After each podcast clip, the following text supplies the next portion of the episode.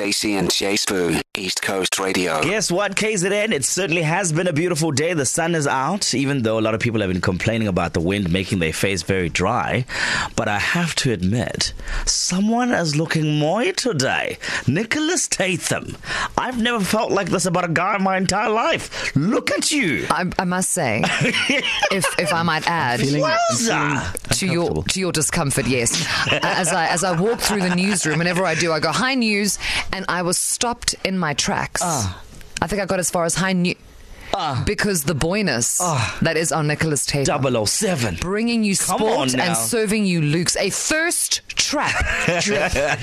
Yeah. even, even people in relationships are like, uh uh Nick, yeah, today. I'm sure I've said this before. Yeah.